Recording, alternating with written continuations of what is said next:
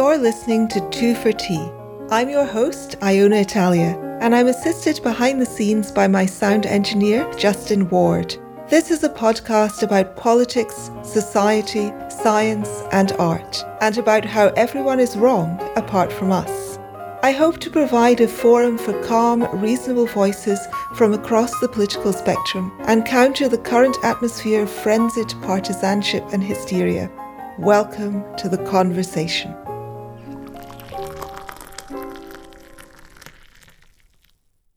Hello, everyone. My guest today is Ralph Leonard.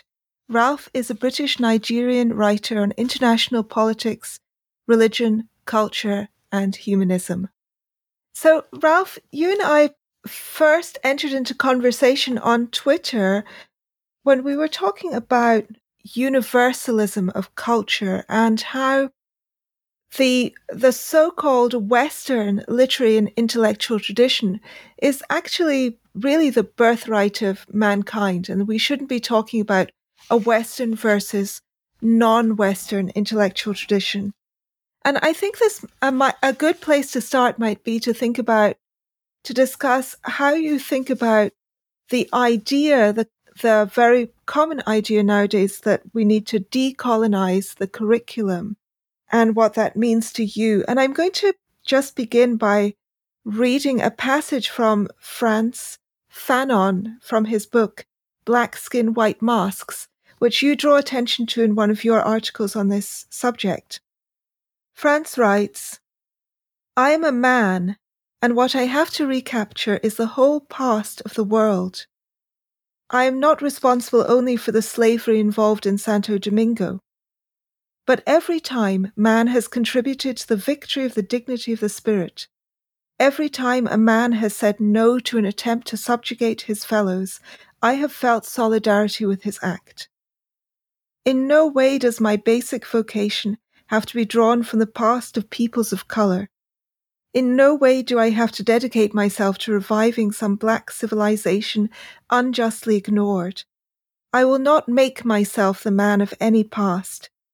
My black skin is not a repository for specific values. Haven't I got better things to do on this earth than avenge the blacks of the 17th century?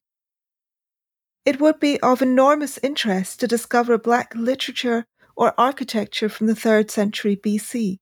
We would be overjoyed to learn of the existence of a correspondence between some black philosopher and Plato. But we can absolutely not see how this fact would change the lives of eight year olds working the cane fields of Martinique or Guadeloupe. I find myself in this world, and I recognize I have one right alone of demanding human behavior from the other. So, Ralph, what do you think of this kind of intellectual tradition in regards to recent calls to decolonize the curriculum. What's mm. your response to that? Well, first of all, let me just say on the Frantz Fanon passage there, that's a beautiful passage and it never fails to like uh, move me because uh, you know it was that passage it's part of a much longer um, passage in the conclusion to Black Skin, White Masks, where he, where Fanon, I think, writes the best statement you'll ever find for anti-racism and humanism, and it's it was that that initially probably made me into a leftist radical in the first place. So I want to say that first.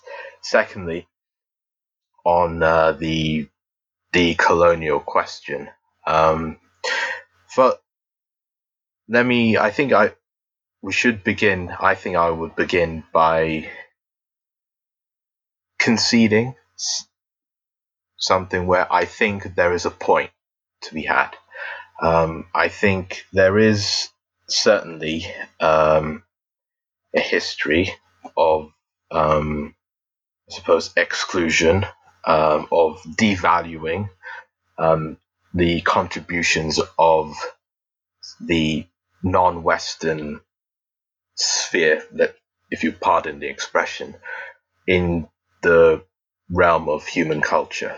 That whatever the West has created that's just that's it. That's just the best, and the um, non-Western world has never done that. So I do think there is a point to be had there that there have there are texts, uh, historical texts, like for example, um, a thousand Arabian Nights that comes from the Arab world, the medieval Arab world.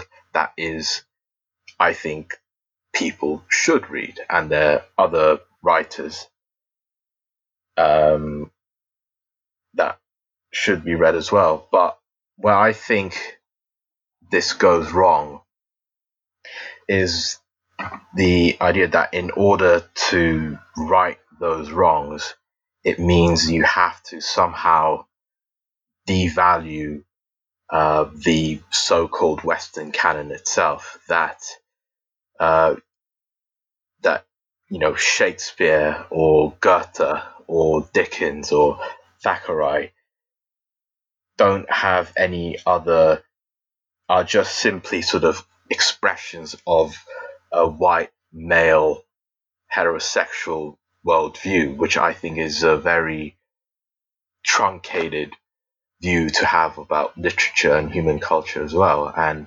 also, it leads to this to this anxiety that you can't make distinctions, that uh, you can't uh, categorize between works that are great and works that are not so great, and and be, and you know this the um, the argument goes that because because um, the um, the fact that what we call the canon, most of the authors are Western, therefore it's an expression of racism. But I think what this fails to take into account for that the reason why most of the so-called canon is Western and by white men is is because that it is in the West, in Europe, and then later in North America, that a um, social form called, we call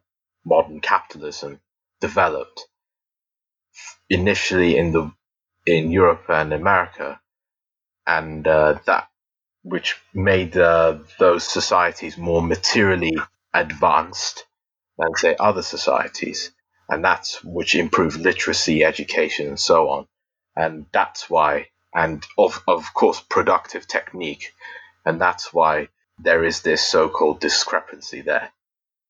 So it's it, it's a historically, um, it's a matter of historical contingency that this body of work was largely written in the West. But yes.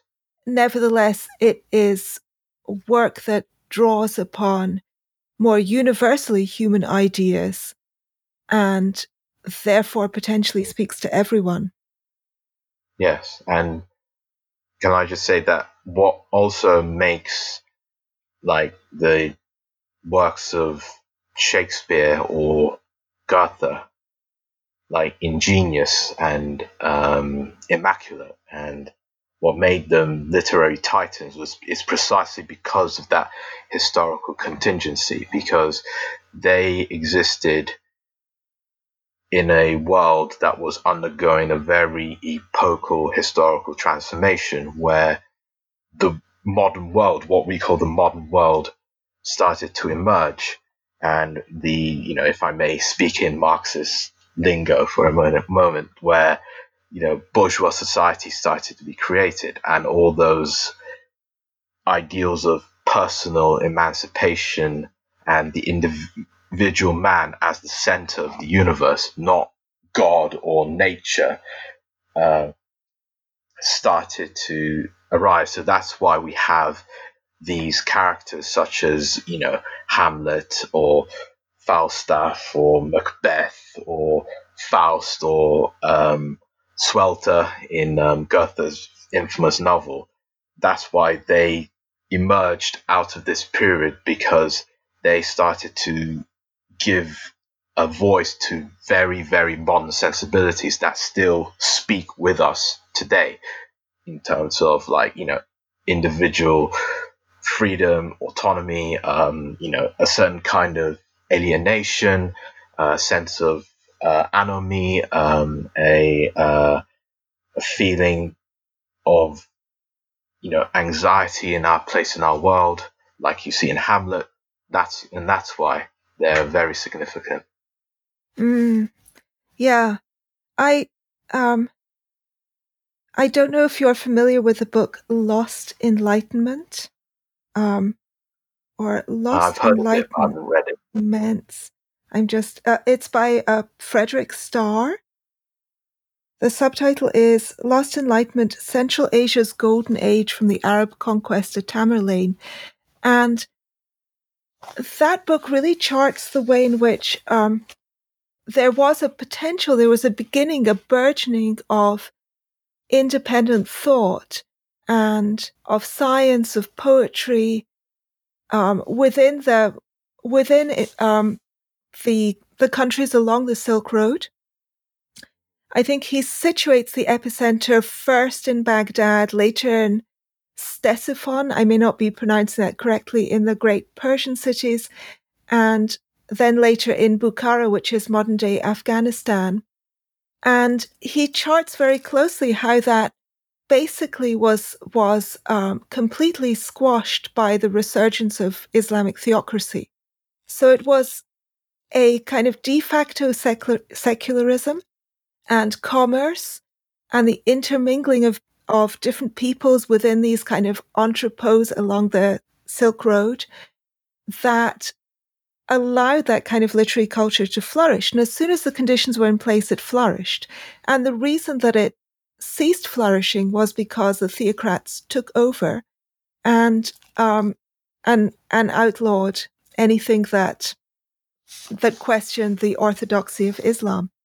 So I can I can see a link between that and and the flourishing of literature and culture in the West, just at the time when theocracy was also weakening, especially in the in the Enlightenment, when uh, people were losing their faith in established authority, and much more emphasis was placed on thinking for yourself and expressing yourself. Mm-hmm. I remember that you pointed out some um, a, a couple of African uh, humanists. That was a an article I think in UnHerd, not one that you wrote, but one that you were sharing and popularizing. Do you remember that?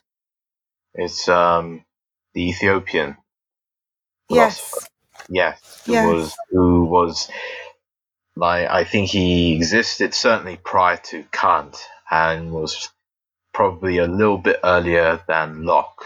So he existed in the 17th century.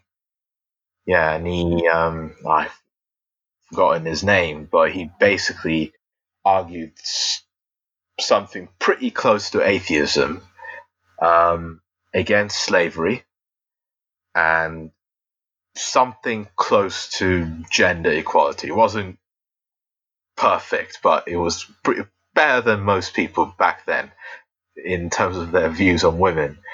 So yeah, you know, these values, these um, ideals are not are not the the sole property of Europe and North America. They are sentiments you'll find in across you know mankind in all cultures throughout history. So that that's that's the point. What what the argument is is not a defense of so-called Western civilization as in some kind of uh, creepy culturalist way, but a defense of uh, humanist values and values that can aid in the progress towards human freedom. Yeah. And and just can I add, have you heard of the book um, The Ornament of the World? No. Uh, it's, it's a book by um, Maria Rosa Menocal, and it's on um, Al-Andalus in Spain. And she makes a very similar argument about how, um, you know, the Muslim Arab empire in that region um, was, uh, you know, created the context for, you know, mutual tolerance between Muslims, Jews, and Christians, a, a cosmopolitan civilization, which also advanced in, you know, science, mathematics, optics, and um, art as well, and poetry, wine poetry specifically. Talking about um, this kind of burgeoning of enlightenment sentiments, questioning of authority, etc. You have there's been a lot of criticism from um, the the kind of identitarian wing of the liberal left, which mm-hmm. I know is not your tribe at all, um, yeah. But of the of the American Revolution. And there was the 1619 Project, which was a proposal that we should see American history um, as rooted in racism and as beginning with the arrival of the first slave ships. Mm-hmm. I think they've since backtracked on that original claim. But you have recently written that we should reaffirm the values of the American Revolution. Could you say more about that? Mm.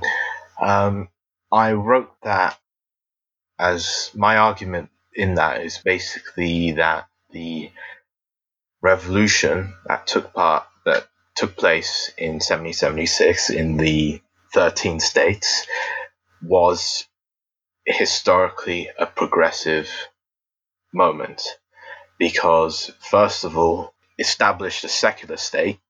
It overthrew clerics from government. It also uh, did away with um, senior, you know, seigneurialism and aristocracy of, or you know, in Jefferson's words, he called it aristocracy of birth and rank, birth and blood. Um, and uh, it sort of established the architecture of, you know, liberal democratic state, overthrowing the old feudal absolutism, and it would later inspire the French Revolution, both ideologically and materially. First, ideologically through Thomas Paine, with who would write the Rights of Man, and uh, materially because the French Empire supported um, the American revolutionaries to uh, beat the British, and in that process bankrupt bankrupted themselves, which helped contribute to the outbreak of the French Revolution. And the American Revolution, for me, is the start of the age of revolution, as it's sometimes called, that started from the 18th century right up until 1848. And uh, in that sense, the American Revolution is historically important and shouldn't be underestimated or degraded because of tendentious ideolo- ideology. I think that it's I mean, when I'm reading back to some of the rhetoric from the American Revolution, it is the the hypocrisy on the part of some of the revolutionaries is very striking. They use a lot of imagery of their allegorical servitude to Great Britain and of wanting to throw off the shackles and the chains, etc. Mm-hmm. And as Samuel Johnson um, pointed out at the time, some of the loudest yelps for liberty come from the drivers of Negroes. Those are Johnson's words. Yeah. But I I guess what I took from your article um, about it is that despite the fact that some people were egregiously failing to live up to their own ideals, nevertheless, it's very important that those ideals were conceived and voiced and they provided a kind of groundwork which allowed others to demand their freedom later or made it made it easier. Yeah. yeah. Um, so on the slavery question, after 1776, slavery could not be looked at in the same way again as it had been previously because in the past you know, for as you would know, like for most of history, slavery was just seen as normal, as fundamentally uh, vital to the economic order, and as a social basis. However, after the 18th century, after during the Enlightenment and after the American Revolution, you couldn't it could no longer be seen in that way because of the you know expressions of the ideals of liberty, of freedom, and of and this is one fundamental premises of the Enlightenment of questioning social institutions that social institutions are not natural or divinely ordained but are man-made. Thus they can be unmade by man. So then slavery and remember during the american revolution there was a big debate on this on ab- abolishing slavery. There were people at the time who did want to abolish slavery from the start like um, thomas paine and even thomas jefferson who uh, in the who wrote a you know a clause that was deleted in from the Declaration of Independence, condemning the British Empire for importing black slaves from Africa who had done nothing wrong to the Europeans into the Americas and treating them um, very badly. Obviously, in you know, in later on, you'll find that Jefferson was had was a racist, to put it bluntly, and was against the Haitian Revolution for that very reason. I, yes, Alexander von Humboldt was another one of the uh, another contemporary who was firmly and consistently against slavery, mm-hmm. and he had a he uh, wrote a series of letters to Jefferson uh, on this topic.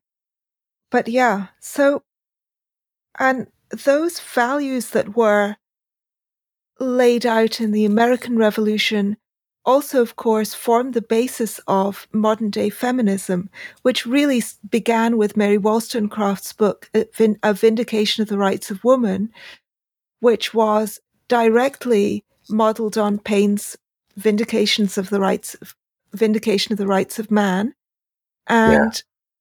was modeled on the ideas of the French and American revolutions. And in that appeal for um, that idea that everyone is born, as Gandhi was later to put it, every man is born equal and free. And that once you have that as a declared principle, then it is easier to question the ways in which you're not living up to that principle. Yeah. Yes, and it um, provides a reservoir of um, sentiment and idealism for other oppressed groups to fight for their freedom. I mean, a good example of this would be the abolition movement and Frederick Douglass, who wrote um, a speech on dedicated to the Fourth of July um, holiday, where he points out this very ambiguous contradiction between what America says and what it actually does in practice. But also, what's more important is its historical.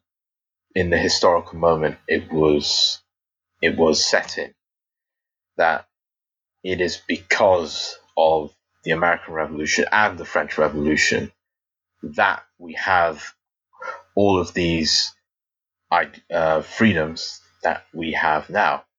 So things like the abolition of slavery, modern feminism, even um, the campaign for racial equality and sexual liberation are all advancements of the bourgeois revolution rather than its negation. Right. Because fundamentally, at the heart of that is the idea of equality at birth or equality of moral worth at birth, which is inconsistent with which is inconsistent with an aristocratic system and with yeah. a monarchy that are to whom divine rights are ascribed and all of those kinds of things which suggest a sort of natural hierarchy from birth yeah those things are anathema to these to these egalitarian sentiments. And until you get rid of those ideas, it's it's hard to have a justification for women's equality or for the abolition of slavery, etc.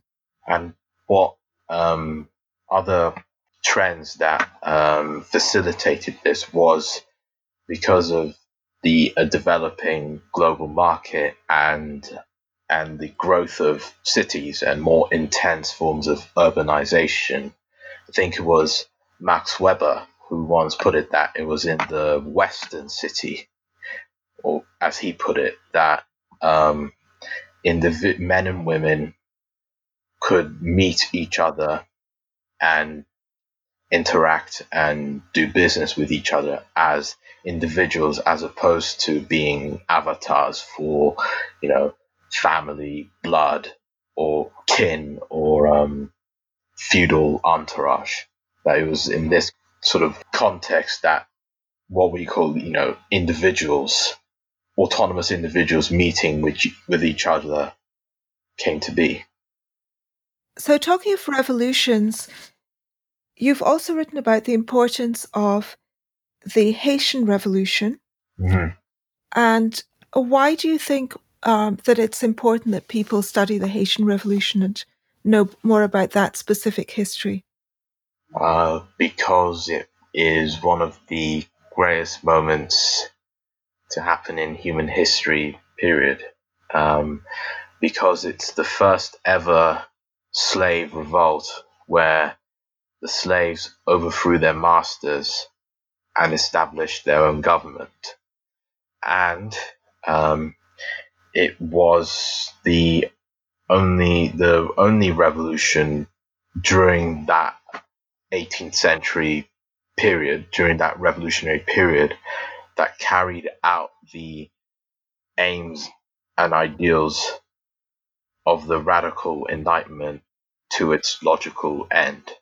So they came closest to actually actualizing and weaponizing, if you like, the the slogan "Liberté, Égalité, Fraternité" against their French slave masters, and they and it abolished slavery from Haiti, and uh, and later on it would serve as an inspiration for anti-colonial and anti-imperialist movements in the 20th century to combat European colonialism. So that, in a nutshell, is why the Haitian Revolution is important. And the, the most important book on the Haitian Revolution, or the classic account of the revolution, is, of course, C.L.R. James's book, Black Jacobins. And you actually use yeah. CLR James's picture as your avatar on Twitter. Yes. And um, why is CLR James so important to you, and what could the Western left learn from him? I suppose he's he's important to me because he comes out of a specific uh, Marxist tradition, um, which is Trotskyism, and he in, in you know Christopher Hitchens once put this about George Orwell that he was one of the few people to stand against the three great evils of the 20th century um, fascism, imperialism, and then Stalinism. And the same thing can be said of CLR James, who was against Stalinism very, very early, you know, right in back in the 1930s, long before you know, most of the Western left believed what was being said about Stalin's uh, purges and his um, mass ex- executions. Um, also, he's he's a he's he was what you would call a a proper intellectual in the sense that he was he knew so much about literature. Like he knew the Western canon at the like the back of his hand. Um, but he was not an elitist either. He was also very, very interested in popular culture. And if you know, there's he actually wrote a book he didn't quite finish, he only managed to complete it to a draft level called American Civilization, which is a kind of study of the United States. And he writes a lot of good things about American popular culture, the sort of thing you would not find in, say, someone like Adorno or um, um, or other another left wing Frankfurt School thinkers who didn't have a really positive view about American culture and society. And what I think most people can learn from CLR was that he held of the highest importance the importance of human agency within the historical process. So human beings have the ability to transform their world and society, uh, which is why his Black Jacobins book is so important because it it is it tells the story of how slaves and led by Toussaint Louverture changed history and uh, transformed the society that they lived in. Yeah, one of the things that I always think when I'm um, thinking about the Haitian Revolution is that it provides a, it also, as a historical narrative, gives the lie to the idea, to this benevolent, paternalistic idea that white Westerners graciously um, granted slaves their freedom yeah. And yeah. the slaves themselves were just these kind of passive objects. A lot of abolitionists in the 18th and 19th centuries are quite sort of unintentionally racist in their depictions of of slaves and um, this is the they, Uncle Tom's Cabin view. Yes, yes, they describe them almost as these childlike, innocent people, and some of that may be an attempt to just arouse greater pathos in uh, um, express greater pathos, arouse more pity in their audiences, uh, in order to get support for their for their cause. So I think not all of it has a has that kind of racist paternalist tinge. Some of it is rhetoric, is a rhetorical mm. strategy. But at the same time, it's, I think it leads to a lot of falsification, certainly of British history, that I frequently hear people arguing that the, the Brits were one of the largest um, slave, were, I think during the heyday, they were the, um, the, the greatest exponents of the slave trade, but also that the British, quote unquote, abolished the slave trade. As if to say people should be grateful that they abolished the thing that they had been um, most active within to begin with. And of course, it wasn't always this, it wasn't the same people necessarily who were slave traders and who were abolitionists. So uh, that that kind of narrative, it's it almost feels like we granted these people their freedom. We graciously manumitted them. Um, and that seems to me like such a Bowdlerization of history. So I was just going to say, what's often forgotten about that is those acts of parliament that first abolished the slave trade within the British Empire and one that just abolished slavery full stop were precipitated by very, very large slave revolts in the Caribbean. So the um, I think it was the act in 1818, I think it was, that abolished the slave trade within the British Empire. Three years before that, there was a massive slave rebellion in Jamaica of featuring thousands and thousands of slaves, and uh, you know, plantations were burned, and uh, you know, slave traders were killed. So you know, it's simple arithmetic. If you that one was followed by the other, so it wasn't just as if the the you know the British Empire, sort of egged on by William Wilberforce, sort of just had this moment of enlightenment that, oh, you know, slavery is is bad. You know, we should uh, do something about it. It was, you know, there was a, a complex process of first, you know, slave revolts. Secondly, how slavery was just becoming redundant economically because of more industrial forms of um, economic uh, production and you know free labor and so forth. And I think we also shouldn't discount the role of uh, freed American slaves who came to the UK.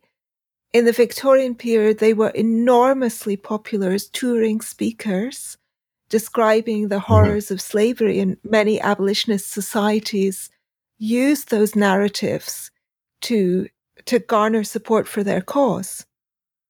Yeah, and uh, do you know that um, during the American Civil War, that um, Karl Marx helped to organize um, Lancashire workers to blockade ships sending aid to the Confederacy.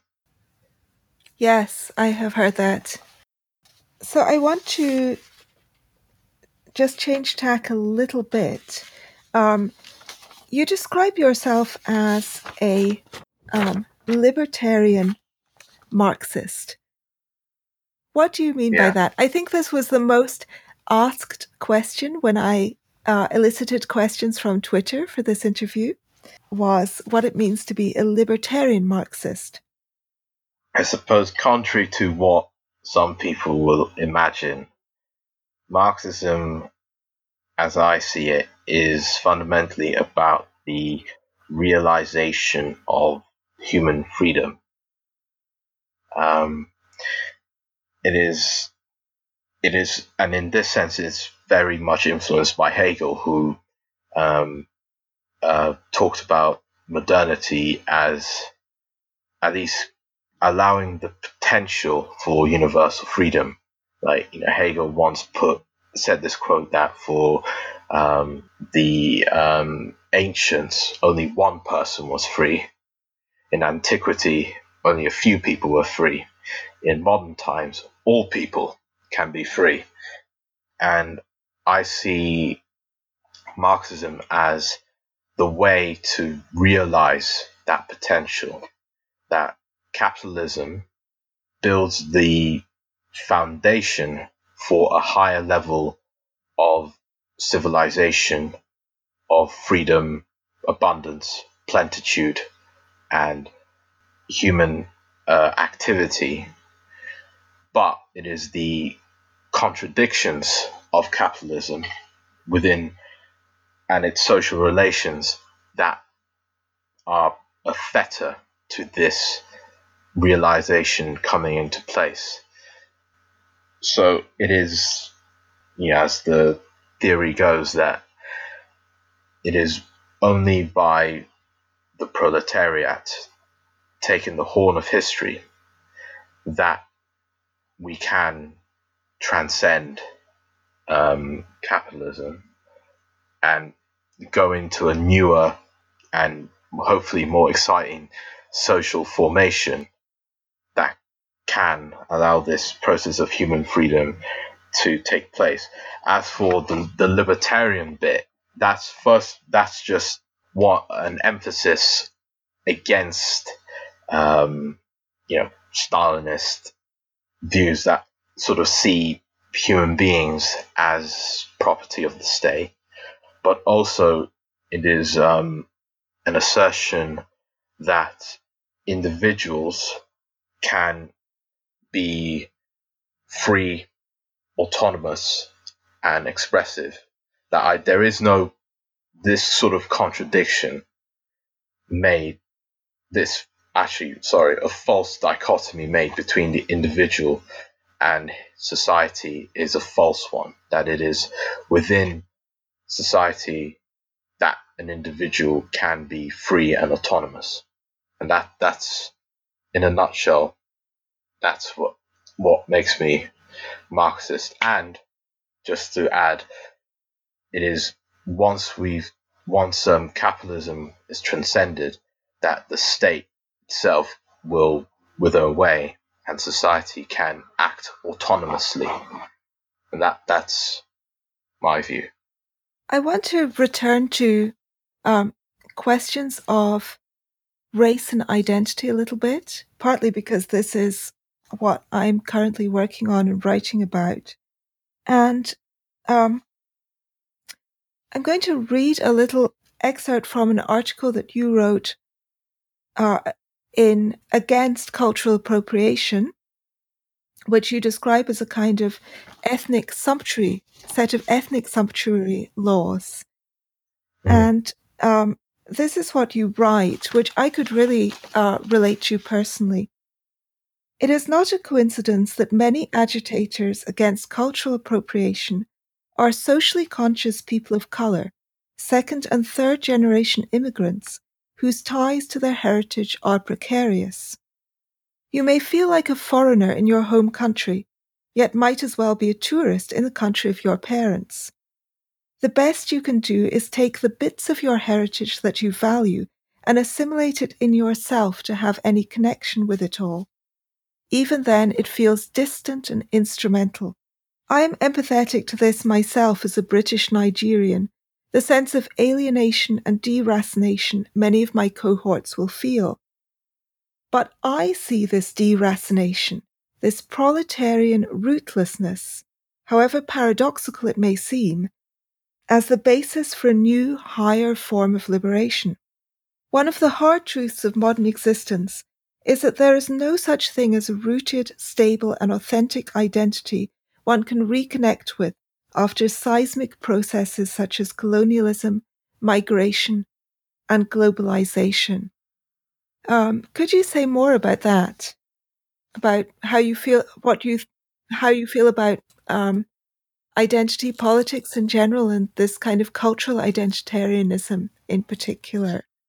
The fundamental issue I have with this cultural identitarianism is it has a view of culture and human human beings that says that human beings are made by culture rather than human beings make culture.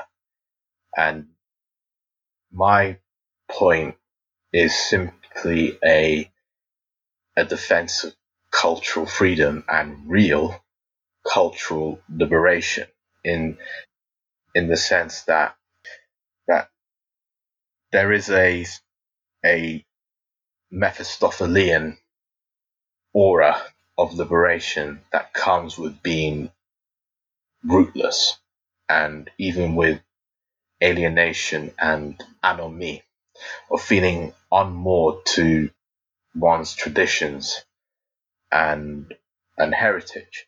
Because um, as painful as that can be and feeling the people's feelings of you know sorrow and longing are legitimate but the fact of the matter is, you there you're not gonna somehow reconnect, even though what the identity you crave after is itself an illusion that never probably never really existed, if at all. So my my argument is simply that this all these seismic processes can create a potential for new forms of culture, new universal forms of culture, more exciting forms of experimentation and um, and and creation. But that seems, I think, that seems to be hampered by this new cultural identitarianism, which wants to put human beings back into ethnic, you know, rigid ethnic cultural boxes, with you know very firm boundaries that you're not allowed to transgress when in actual fact a lot of cultural innovation precisely comes from this fact of transgression.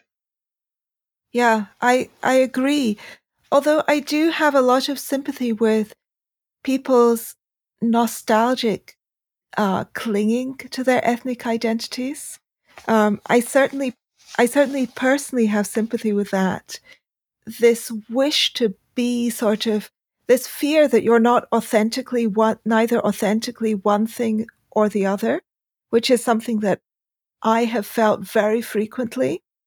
And I don't know if you have felt that too.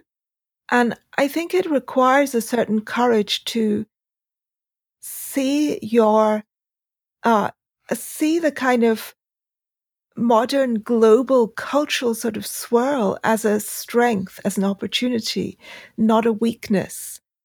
Yes. But um, because it's this identitarianism is also connected to a sort of truncated critique of global capitalist consumerism that that's why it has this radical edge to it which to what i think is a very very conservative idea. Um, and that's where you get this argument over authenticity and you know the idea that because culture becomes commodified and because a, a lot of this cultural appropriation comes through you know uh, industries like fashion or cooking and um, or film and co- because it comes through those avenues where inevitably the profit motive is at play you know it is often regarded as somehow just fundamentally immoral because it's linked with commerce. And that's where I think a lot of this comes from. But even with commodification of culture, I think there is even a dialectical progress at play because I think it is through that very process of commodification that sense of sort of extracting, you know, an essence out of something that you can that the space is open for this cultural liberation even through that because uncommodified cultures i think become stale stagnate and eventually will dissipate it's also a it's also a sign of acceptance when something is commodified in a sense. So, um, you know, recently there have been um, a lot of much satirized complaints by East Asian Americans, diaspora East Asians, um, yeah. who tell these stories of how when they were children, they brought their packed lunches to school and the white kids would sneer at their packed lunches and say they were smelly and horrible and um, and now some fancy noodle bar has sprung up in in a swanky neighborhood of their city and is selling those sa- same things for top dollar.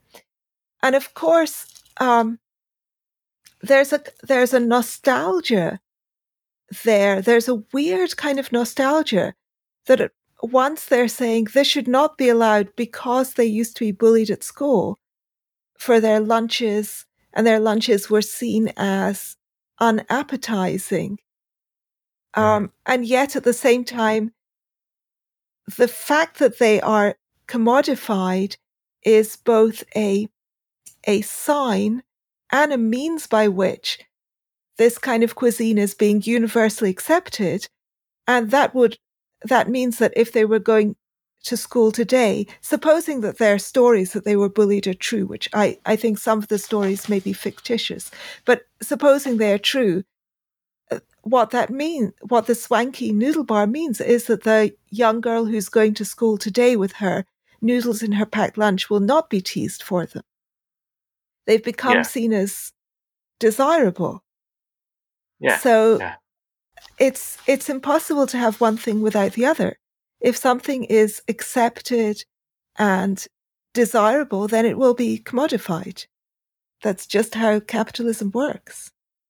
Yes, and and also because you implied it, there is a romanticism that goes through all this, and obviously some of that romanticism is, you know, the you know your nostalgia for your mother's cooking and all that that sort of stuff, and you know the sort of sense of emotion and attachment you feel towards it that it sort of means something to you because of that personal connection with who made it, your mother. While you know, if it's commodified by you know market forces, it, there's it, you, there's this feeling that's just vulgar. It's vulgarized. It, it doesn't mean anything. It's just money for money's sake. It's there is no feeling towards it. Well, I think also there's there's a, a fear, um, a quite irrational fear because all of these things are imaginary.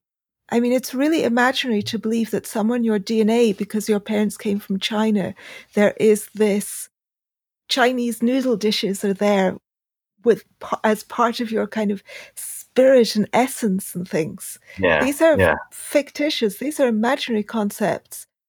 Yeah, and uh, but there is this.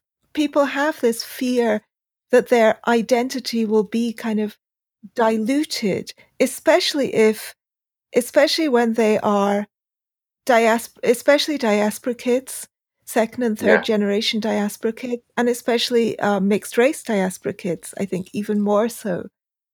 There's this, yes, there's this kind of worry that you're both, you're neither, you neither just feel completely comfortable in the identifying with the majority culture for some of the reasons that we outlined earlier because of some of these misunderstandings of Western culture, literature, science, etc., as being something distinctively Western, quote unquote, rather than it just having burgeoned in the West earlier for historical reasons, for contingently historical reasons, and and yet um, not feeling that your own ethnic identity is kind of diluted and vulgarized by any old any old person being able to being able to enjoy aspects of it.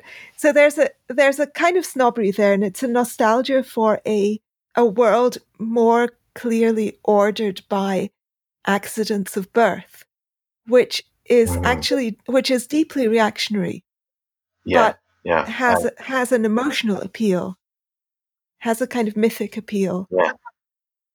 Um, Edward Said always used to say that um, he actually rather liked being an outsider because uh, it meant he wasn't tied down towards um, any one sort of uh, route, so to speak.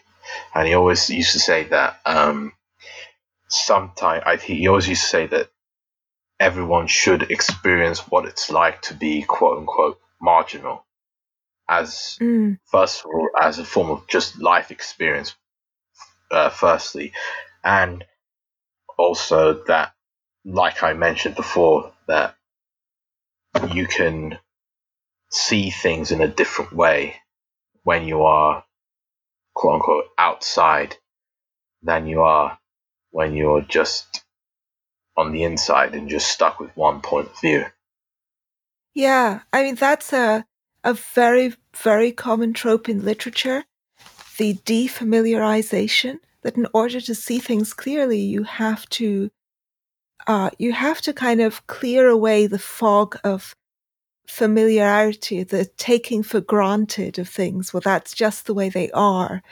Um, and there have been, uh, in the 18th century, many essayists took on the personae of exotic foreigners, or they set things which were clearly commentaries on British life or on universal psychology in exotic lands and places.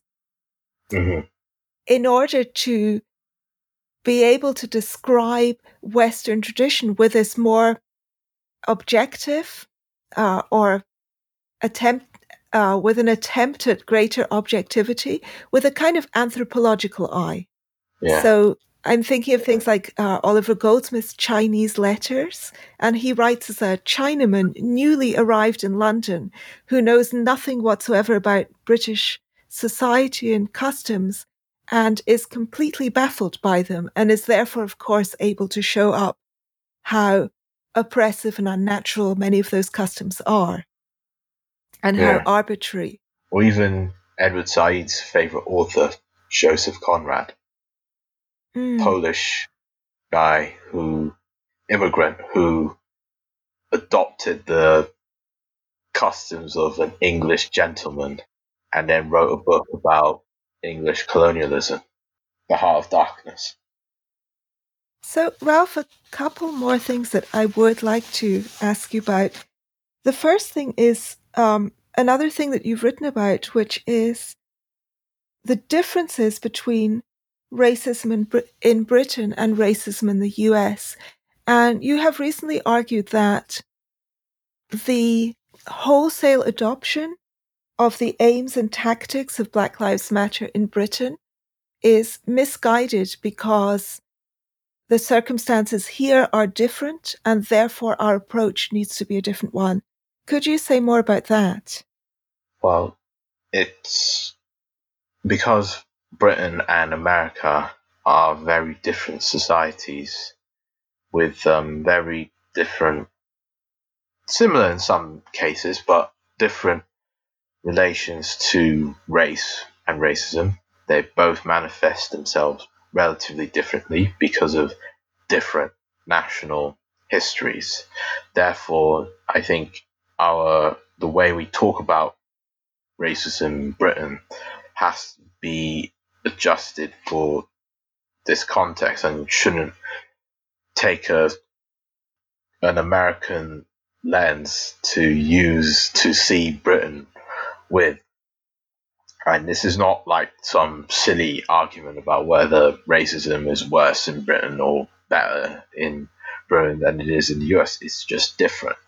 Um, so, you know, my point, my um, argument really is is that you know for the legitimate problems that do exist in Britain, like police brutality or um, you know structural inequality and all that stuff, that we you know uh, have to sort of look at them in their own on their own terms instead of sort of you know soaking in you know the the sloganeering that and the what I think are pretty rancid, decrepit ideas of from you know the rump elements of the American Academy that promote this sort of very Americanized identitarianism um, that is not is starting to spread all over the world. You know, not just in Britain. One issue that I think maybe you might have uh, thoughts on is I've become very allergic to this term, the white working class, because I feel that it is. I, I don't like this racialization of poverty or of economic deprivation. Agree. And I think it's divisive to, uh, it's divisive and therefore hampers a, um, a fight for better um, measures to alleviate poverty, to safeguard the welfare state, and other things which are dear to my heart. And I also think it it seems to oddly suggest a kind of a, a strict cultural divide between um, white uh, uh, working class white people and working class non-white people, and that seems very um, that that doesn't seem to feel to me to hold very true. How do you feel about that? class is a relationship, not an identity. Um, it's a relationship to the means of economy and production.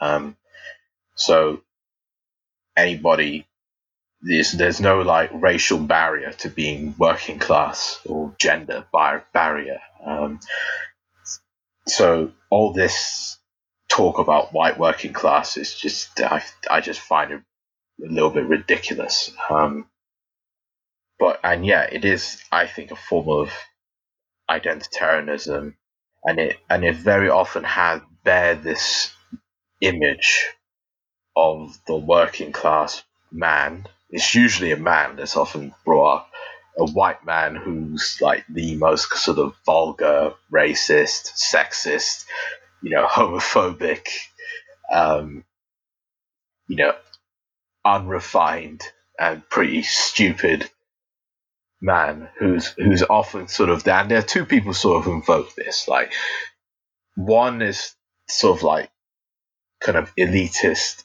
liberal types who use it sort of do this sneering in a pseudo anti you know progressive way or or like sort of certain sections of the far right because that's the sort of ideo- you know ideology they believe in and they want a certain sense of credibility that they are sort of punching up against the liberal establishment that's stopping them expressing their bigoted views. So Mm. that's that's the work the so-called white working class. Yeah, it's like on the on the one hand a demonization um, in certain circles, and then on the other hand, this kind of um, glorification. It's the the white working classes, the authentic voice of the people, and Yeah. they're both very patronizing and one-sided depictions.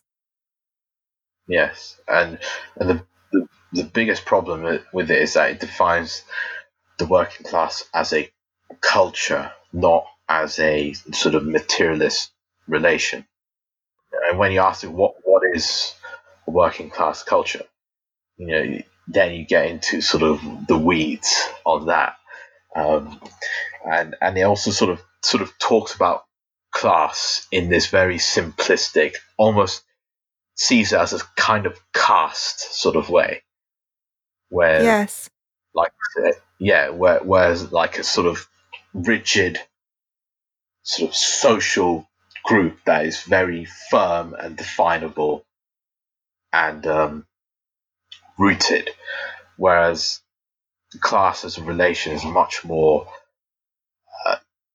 dynamic and it's doesn't it, it sort of has no and it has no um, uh, um, relation to culture in this in this narrow way. Yeah, once again, it's this attempt that people have to place themselves and others into these kinds of boxes, um, into Mhm. this sort of, uh, it's using working class as a pseudo ethnic classification. These are your people, quote unquote, um, in the same way as people talk about black culture or that it's this desire to make identity destiny and to see things as to to um, depict or long for things to be fixed whereas that simply isn't the way that modern life works anymore. It neither works that way genetically. I mean not that there's any such thing as racial purity quote unquote but nevertheless it doesn't it never makes sense to me to think about a white versus a black working class when i know that half of all black men and a third of black women in britain are in relationships with non-black people. And Yeah. that that is a lot of mixed race kids blended families etc there's no there's no kind of clear distinction. And I also think that far less than in the States, we don't have the same kind of ghettoization, racial ghettoization in London just because London is so gentrified. Yeah, So here where I live in the East End, it's completely uh, mixed, racially mixed. It's, you know, our neighbors on both sides are, um, well, on one side is a f- family who are all quote unquote black. Um, and on the other side is a quote unquote black lady and her and her white husband and their kids. Um, and when I'm out in the park, there are lots of girls are in hijab. Um, there's just yeah. To think of this as some kind of white working class area is just seems, or or as a black area or as a Muslim area, just seems so so divorced from the reality on the ground, which is it's a patchwork, and people are interlinked in Yeah. a million ways. So, Ralph, is there anything that you have that you wish that I had asked you or that you would like to um, talk about that we haven't covered? Thing is, I, I would have I have to sort of kind of go now, but Oh, yeah, sure. I would have liked to talk about the. You were going to ask me about the libertine thing. Oh, yes. Do you want to maybe briefly end on that? Nah, probably have to save that for next time. Okay. Well, um, let's talk about that next time. And thank you so much, Ralph. Thank you, thank you. Right. Thank you. It was. It's an honor to speak with you. Oh, no, the honor is all mine. Thank you so much. Have a wonderful week, everyone.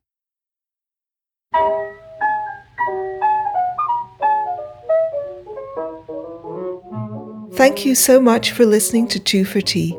Your patronage helps to keep this podcast alive and flourishing. Your support means the world to me. Stay well, stay happy, and have a wonderful week.